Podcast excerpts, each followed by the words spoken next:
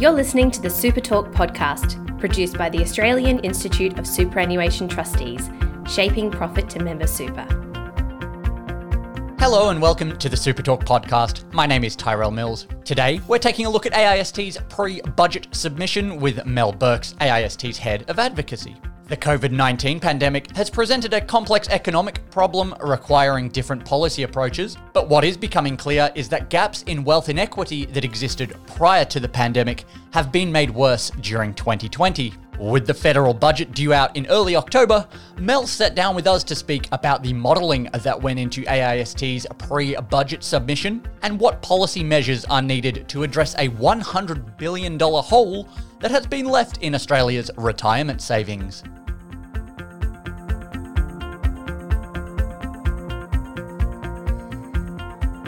And yes, with us today, Mel Birks, Head of Advocacy at AIST. Mel, welcome to the illustrious Super Talk podcast. Great to be here. Uh, I believe this is the first time for yourself. It is, um, uh, and I'm honoured to have been asked. Thanks, Tyrell. Yeah, I, I, had a bit of a look on the calendar, and you've almost been with AIST for 12 months now. So and what a, what a 12 months what a, it's been. What a wild ride. Which is kind of the point of today's today's episode. Uh, we're looking at the pre-budget submission, but uh, back in I want to say April, it was deferred until the budget. It was def- deferred mm-hmm. until October the sixth. Correct yes. me if I'm wrong. Yep. Uh, and uh, rather fortunately, Treasury let everyone have a second crack at their submissions, their pre-budget submissions, uh, allowing people to uh, submit a supplementary submission.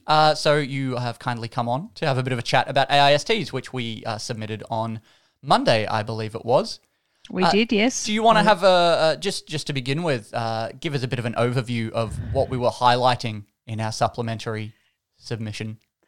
Well, I guess it comes as no surprise to anybody that uh, COVID has had an impact on superannuation and the superannuation policy settings and the federal budget. So clearly, our main focus in our supplementary submission was the COVID super gap that has been created as a result of the combination of the uh, changes to the early release scheme and obviously the impact of um, declining employment on Australians. So our submission really explored the fact that the um, temporary early release scheme has had the biggest impact on low paid uh, younger Australians and that we worked with Mercer to model that uh, impact across the uh, economy for everybody who's taken out early release. And it's estimated that there will be a $100 billion shortfall in retirement savings, which is a combination of the uh, dollar value uh, taken out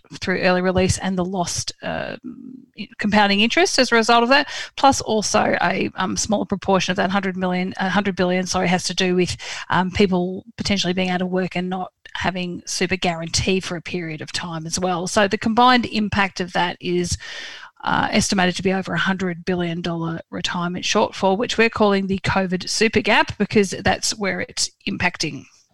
So essentially, it's along the lines of people who were somewhat behind the eight ball to begin with it's only widened the gap. Is that is that what the moniker COVID That's super right. gap is? Yes. What we found out was uh, we were lucky enough to have five of our member funds provide us with aggregated data of members who've actually taken out early release. So we are able to do some demographic analysis, which was a bit more detailed than the publicly available statistics. And what it showed us is that those people who took out early release uh, super were already on average 20% behind their peers. So if you were aged you know, 25 to 34, your balance was on average 20% less than the same people your age who didn't take out early release.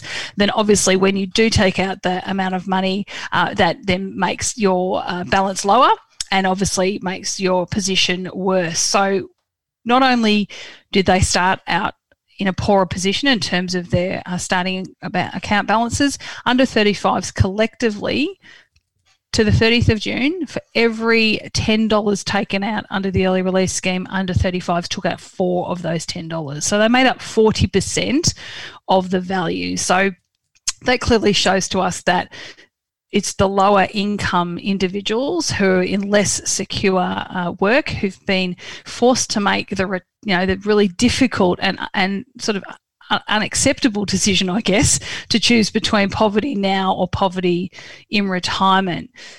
And those that did take it out, they withdrew on average about a third of their total super balance on average um, for those people who, who still had some balance uh, left at that 30 June. Um, and we estimated that there's a, probably another 15% of members who actually just withdrew everything they had in super. So come the end of 30 June, they had no superannuation left.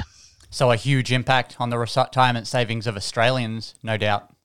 Yes, and and interestingly, not just um, there's a bit of a nuance as well because while women were more impacted by COVID in terms of employment, they were actually slightly less likely to take out their superannuation.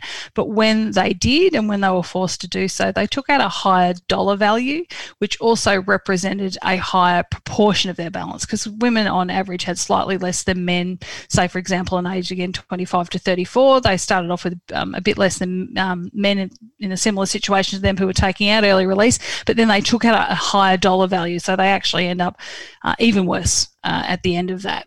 And um, you know, really, when we look at the profile of the typical member who had um, had to access early release, it's basically young and lower income, and really, it's a very expensive decision for those individuals, and they basically have been forced to, you know, as I say, decide between retire um, poverty now or poverty in retirement, and in fact we would argue that the government would have been in a better position to support those um, individuals through government um, income support because it's much cheaper for the government to uh, make a loan for to support members at you know close to zero percent interest rate, whereas individuals who take out their super are giving up on average between five to seven percent um, per annum, compounded over time. So that's why you end up with this hundred billion dollar shortfall in their retirement savings.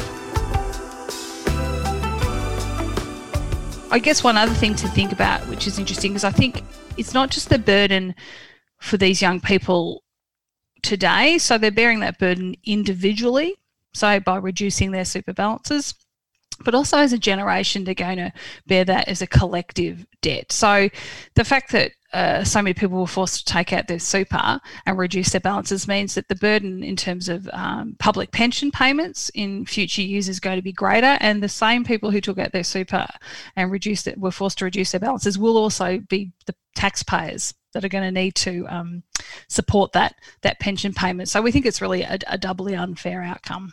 So as a policy, it is kind of just kicking the can down the road for several decades.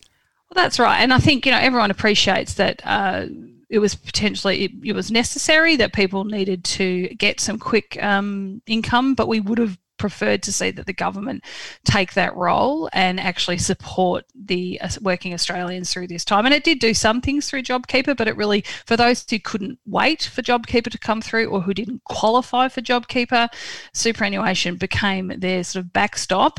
But as we say, it's a very tough decision for people to make because they understand that they're sort of trading off um, poverty now and poverty in retirement. And that's really not a decision that people should be have, have to make in a, an economy and a, and a country like Australia. So, looking forward to the October 6th budget, what kind of uh, policy measures are AIST hoping to see the government take on in order to address some of those shortfalls and that what is clearly a, a pretty urgent and bleak situation? Yeah, and I think what we have to recognise is that uh, any policy response really needs to be targeted and it needs to reflect the demographics and the circumstances of those people we've just been talking about. Um, there'll be some individuals who are in a position to make a voluntary contribution, but for the vast majority of um, people who've accessed their super, they're lower income, they're in insecure um, employment, so it's not really they're not going to really be in a position to top up their own super, for want of a better term, um, going forward. So what we'd really like to see is a one-off government contribution to the super accounts of low income earners um, who accessed their super early um, and obviously met the eligibility criteria. And we'd look to see that that contribution would be based on the proportion of the balance that they withdrew. And uh, as an individual sum would be no more than $5,000. So, you know, no, more than a quarter of the total amount that could have been withdrawn because it was $20,000 across the two tranches. And it just acknowledges that people who are on low income need their super, um, but they're not necessarily going to be in a position to um, make additional contributions given their given their financial circumstances. Uh, we've also suggested that for those who can do so, um, making a government co-contribution, that the government increase the super co-contribution rate and threshold, so both the dollar for dollar matching and also the eligibility to increase the number of individuals who, who would be eligible for a government co-contribution. And again, we continue to call for, and we have called for a number of years, for the removal of the $450 minimum SG threshold. Uh, that is going to really um, bite even more for individuals, given that um, some people have seen their hours cut, so they may still be working, but people who perhaps previously qualified for superannuation because they earn over 450 a month may now be uh, under that 450 threshold, and that's just going to compound the um, injury that they've suffered by um, having to access their super early and uh, generally just a reduction in income. And of course, we just want super on on paid parental leave. Superannuation is paid on all types of other paid leave. Uh, why not paid parental leave? And of course, and uh, very important not to forget that um, the, legislated increase from super from 9.5% to 12% is critical also for individuals to continue to build their super. That's all for this edition of the Super Talk podcast. Thank you to Mel Birks for her time. You can find a copy of AIST's pre budget submission on the AIST website. Just visit aist.asn.au. Until next time, bye for now.